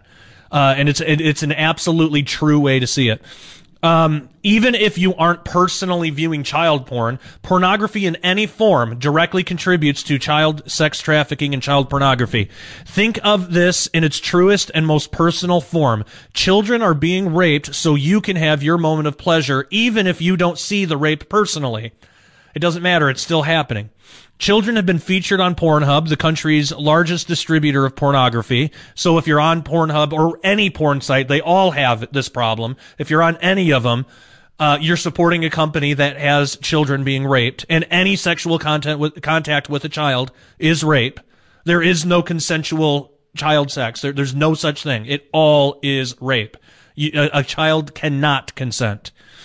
Um, so they've been featured before on Pornhub and really all of these porn sites. Uh, and it still happens. They're still being featured. Pornography continues, uh, contributes, pornography contributes to the over sexualized culture we're living in. And if you're engaging in it, even if you're viewing it for free, your view counts, minutes watched, and everything else are used to show pornographers there is a larger market for it, so they will make even more you're either contributing to the growth or reduction of the porn market. There is no in between. There isn't. There isn't. You're either contributing to the growth or the reduction of the porn market. It's one or the other. Um, there's no way around it. If you view pornography, you are supporting child sex trafficking, whether you want to or not. Can you sacrifice a few minutes of physical pleasure to spare the life of a child? Force yourself to start seeing it that way by researching as much as you can about child sex trafficking, and you can teach yourself to hate and be disgusted by pornography. This is what the Bible calls the spirit leading the flesh. The urges will go away, and you'll notice your general feelings and outlook improves. Basically, all recovered porn addicts say this. Everything gets better. They're happier. You'll literally be happier and more pleasant towards others. You'll have a better relationship with your husband or wife, even if you don't think you have a bad relationship right now. It, will be better. Uh, you'll be less depressed. You'll be less stressed out. You'll be less anxious. You'll even love people more. Um, also know that you're not alone. Jesus will help you if allow if you allow him. You might be thinking like, you know, well, I view porn here and there, but I'm not stressed out you you actually probably are and you don't realize it because that's something that porn does is it, it, it actually does change your brain chemistry and it masks that. And then you don't see it for what it is until you're out of it. It's it's one of those. Um, so the only way you can know that is to stop viewing it and see how you feel after after a while. So until now you've had the luxury of ignorance but you don't have that anymore. Reading this post or listening to this or watching this video um, has taken that away from you, and thank God. But this does, uh, this this does mean this absolutely means that if you from now on, if you continue engaging in porn, you are now knowingly supporting child sex trafficking, child rape. You're helping it flourish with full knowledge of what this means for innocent children. How will you respond when it's your turn to face God and he asks you, "What have you done to the least of these, his little ones?" You remember you remember that in the Bible? God judges us. One of the one of the criteria for how God judges us is how we treat the least of these, his little ones, because he says, "What you've done to them, you've done to me." Is he going to say, "Enter thou into the joys of the Lord," or is he going to say the other thing? So I, I wrote, "Will you be one to whom he says, I never knew you depart from me into everlasting fire? Or will you make a stand against your own flesh today and allow the Holy Spirit to guide you? Will you will you be uh, one of the ones where he says, "Enter thou into the joys of the Lord"? Um, so if you if you continue if you continue viewing it, you are actively supporting child rape. Uh, and and you're you're you're even at this point a, a knowing accomplice to it because you know you contribute now you know you contributing to pornography is is enlarging it's widening the market. It, it's making the market bigger uh, for this kind of stuff to come in. So uh, and the same can be said about sexually explicit movies and shows that aren't even classified pornography, but there's still things that Christians shouldn't be watching. And like I said before, I know Christian entertainment a lot of times is pretty dull. It's not very entertaining. I get it. But can you sacrifice some entertainment for the life of a child? I think we can all do that. All right, everybody. Um, we're going to call it good there. Thank you so much for joining me. I hope that this has helped. Uh, and I have certainly enjoyed talking to you today. Um, and uh, yeah, I hope this has helped. Uh, please go to dailyrenegade.com if you have a chance. Become a member today. Again, it's only ten dollars a month or hundred dollars a year, and we could really use your business. Uh, it would be it would be great uh, to partner with you. So come on aboard, be a part of the family, and get a load of good content. Hey, if you're looking for something entertaining, there you go, entertaining and informative. You don't you don't have to view secular stuff anymore. You know, you don't have to view sexually explicit stuff anymore. Come over to Daily Renegade. We have hours upon hours upon hours of stuff for you. And not only is it informative, but it's pretty entertaining too. So, all right, we'll see you there. Thank you so much, everybody. This has been, this has been great. I hope that this has helped. Uh, and until next time, love you all. Take care and God bless. Hello, it is Ryan, and I was on a flight the other day playing one of my favorite social spin slot games on chumbacasino.com. I looked over the person sitting next to me, and you know what they were doing? They were also playing Chumba Casino. Coincidence? I think not. Everybody's loving having fun with it. Chumba Casino is home to hundreds of casino style games that you can play for free anytime, anywhere, even at 30,000 feet. So sign up now at chumbacasino.com to claim your free welcome bonus. That's chumbacasino.com and live the Chumba life. No purchase necessary. Group. Void were prohibited by law. See terms and conditions. 18 plus.